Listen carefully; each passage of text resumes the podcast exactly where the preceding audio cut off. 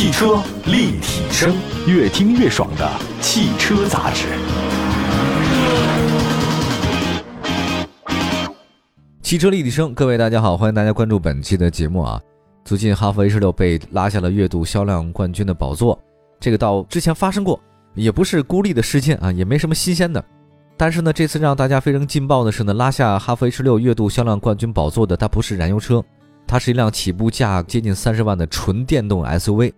在我们之前国人在造车和卖车的销售终端的认知是什么？就是价格是非常硬的道理啊。你一个十六万的车跟一个三十万的车，肯定的是十六万比三十万卖的好。但是现在这个观点打破了啊，这个现在是三十万的车比十几万车卖的还要好。尽管配置上呢，它俩相差不是特别的大，可是完全不一样的是，因为那辆车是个新能源车型，纯电 SUV。哎呀，想象不到啊！要是说几年前你跟我说这个特斯拉的纯电 SUV 三四十万的一辆车能成为 SUV 销量排行榜的冠军，你打死我都不信啊！现在是真的，你打死我吧。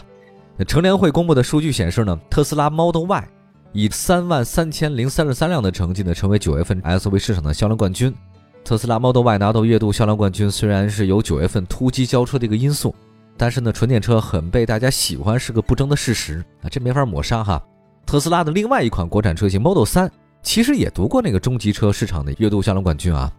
你说现在纯电的车好用不好用呢？哎，我真的觉得这个看怎么说哈。如果你有一个充电桩，家里方便的车位上，或者说你单位那地方呢有停车位，还有一些充电桩，我觉得你使用完全没有任何问题。你出门旅行自驾的时候，毕竟还是少，一年的可能就一两回，而且是长途自驾跨省的啊。市区当中呢，我以北京为例吧，五环六环这个你都不用担心了啊，因为到处都是那个可以充电桩，五环六环以内开回来很方便的啊。我说跨省的方面现在还稍微有些麻烦，但是比如说你看京津冀其实不太麻烦了。江浙沪包区也还好，呃，珠三角也没问题，所以我觉得在想是什么，就城市圈的概念出现之后吧，它现在让这个电动车的开始大规模流行成为一种更大的可能性，而且高铁出现了，你说你自驾旅行当然也很好，那我坐高铁不是也挺快的吗？也很方便啊，叉叉叉的，所以我觉得众多的因素加在在一起之后，让电动车呢它的消费行驶的这种功能更简单，就是为了满足大家上下班，哎，单一了，多好嘛，对吧？所以我觉得现在电动车它的流行或者它卖的很好呢，跟整个社会结构有关系啊，不仅仅是车的事儿，因为汽车只是反映的一个方面啊。来看一下这个电动车的销量看涨，确实有一些不便因素，比如十一的时候，大家反映高速路上充电比较难嘛，那没办法，呃，十一嘛，这个蜂拥而去、蜂拥而来的那是肯定的嘛，对吧？为了解决消费者的实际痛点，让大家呢可以同时享受电动车的低使用成本和燃油车的便利性。如果大家还有犹豫的话，如果你家里没有一个特别大规模方便充电的地方，有一款车其实特别适合大家，插电混动车型。我在节目中也向大家推荐过很多插电混合动力车型了啊，也非常方便。你这个电动车的低使用成本有了，燃油车的便利性随时加油也有了。那么近期呢，广汽本田皓影的锐混动一加正式上市，就是广汽本田首款悬挂本田车标的新能源车型。我们来看一下插电混动吧。从车名上来可以看出来，它是混动车型的升级版。与不能外接充电的混动车型不同，插电混动可以使用外接电源充电，对吧？那么在电量充足的情况之下，可以当做纯电动车使用。在不具备充电条件的情况之下，它基本等同于普通的混动车型，但油耗要远远低于传统燃油车，且只需要加注燃油就可以正常的使用。再来看广汽本田公布的官方数据显示。皓影锐混动 E+ 的 NEDC 综合油耗呢是 1.3，NEDC 最低的电荷状态的油耗是4.6升，低于皓影锐混动的4.9升。数据表明呢，皓影锐混动 E+ 比皓影锐混动更加省油。啊，在早些时候呢，举行过一个叫广汽本田锐混动联盟第三届极限挑战赛上啊，这个皓影锐混动创造出了60升油极限续航2321.1公里的成绩。这当然是极限续航了，大家平常日常开车。恐怕是开不出来这个成绩，但是也挺厉害，比普通混动版车型还省油，并且可以在电量充足情况下拥有八十五公里的纯电续航里程。这个皓影锐混动 E+ 在性能方面的话呢是很有卖点的。那么在车主的日常使用过程里面，如果是用于平时的日常上下班的代步，八十五公里的纯电续航里程基本够用。它的使用成本与纯电动车相当。在长途出行里面啊，如果不具备充电条件，皓影锐混动一加就相当于一辆普通的混动车型，但油耗还要更低啊。那么在以往呢，大家都知道这个插电混合动力车型嘛，因为它兼顾了两种车型的之长啊，非常方便，所以价格就比较高。但现在随着国产化率的提升和单车成本下降，插电混动车型呢变得非常亲民。皓影锐混动一加官方售价呢是二十七万三千八到二十九万九千八，如果选择从广汽本田的官方商城购买，优惠价格是二十四万七千八到二十七万九千八，哎，这还挺便宜的，和这官方商城打折打的挺多呀。但再相比呢，皓影锐混动的二十万九千八到二十五万两千八，顶配版的车型仅仅高出两万七。虽然车价略高，但插电混动车型在目前可以享受购置税的全免。没有购置税啊，这个其实还是挺大一笔钱嘛，对吧？混动车型需要缴纳购置税，你插电混动它就不交了。咱就以那个官方售价二十万九千八那个皓影锐混动的入门级车型为例，它要交的购置税呢是多少呢？一万八。二十五万两千八的顶配版车型达到两万二的这购置税，不少啊，两万两千块钱。那么在很有竞争力的价格之外呢，广汽本田还为皓影锐混动一加的车主免费送充电桩，并提供三电八年十五万公里质保和三年六次的免费基础保养。那么在外观设计方面的话呢，皓影锐混动一加延续了皓影的本色美学设计，呈现出了更为突出的洗练感和高级感。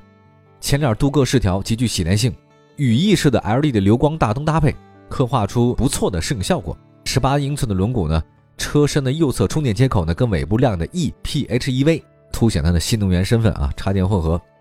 内饰方面，皓影锐混动一加呢跟锐混动车型基本相同啊，中控台层次分明，每个功能分区合理，保持了本田车型啊比较传统的这种素雅的风格，跟普通燃油版的车型不大一样啊。锐混动一加与这个锐混动车型呢，采用了相同的仪表盘和电子按键变速器排档啊，科技感呢还是比较强。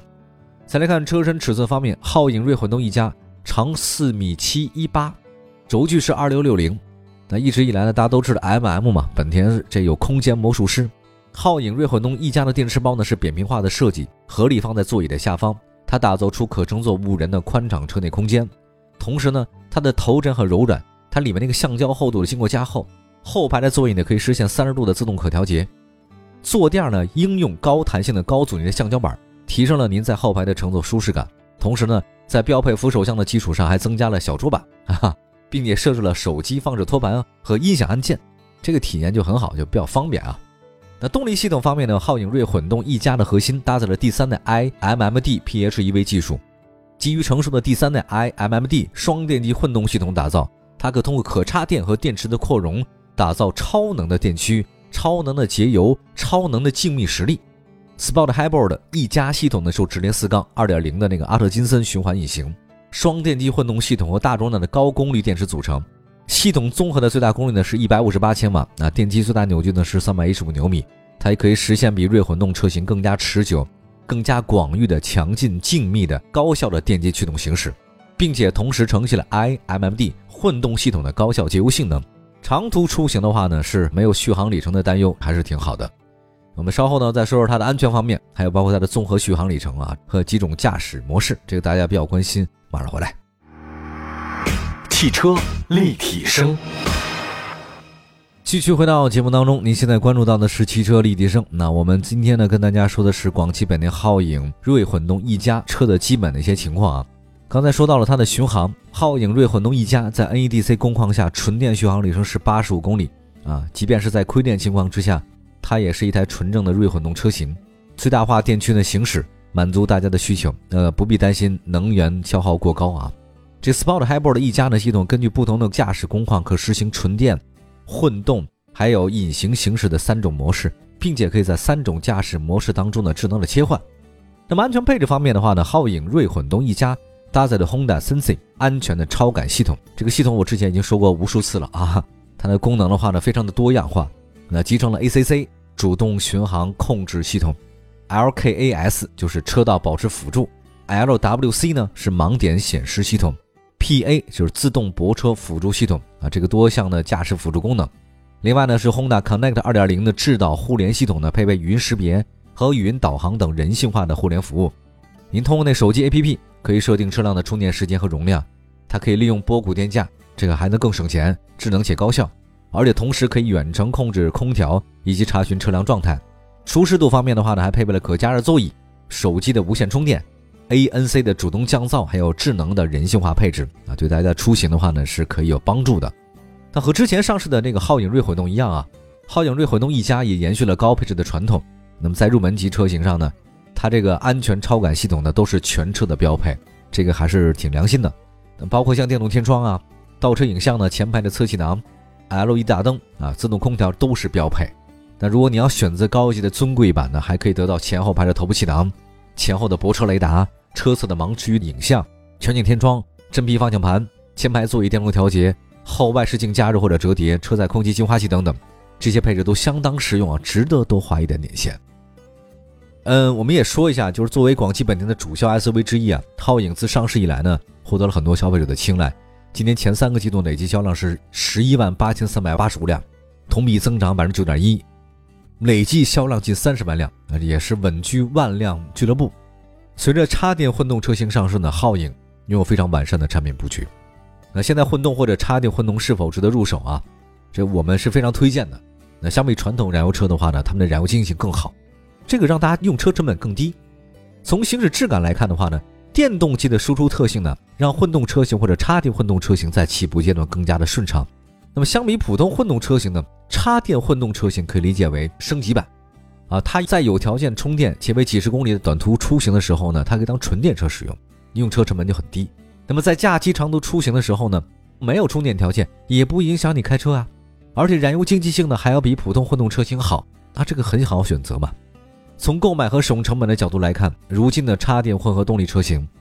它的购买价格接近到了普通混动车型或者燃油车。这个对很多消费者呢是有诱惑力的，在部分限购城市呢，插电混动车型呢还可以享受新能源车的待遇，免费得车牌啊，这个竞争力就有了。那如果您日常行驶里程较多，而且换车周期较长，插电混动或者混动车型是很值得考虑的，它能帮你降低使用成本，而且没有任何的不便。我觉得这就是插电混动车型的核心优势。简单的说吧，就是有条件充电啊，它是电动车；没条件充电，它就是非常省油的燃油车。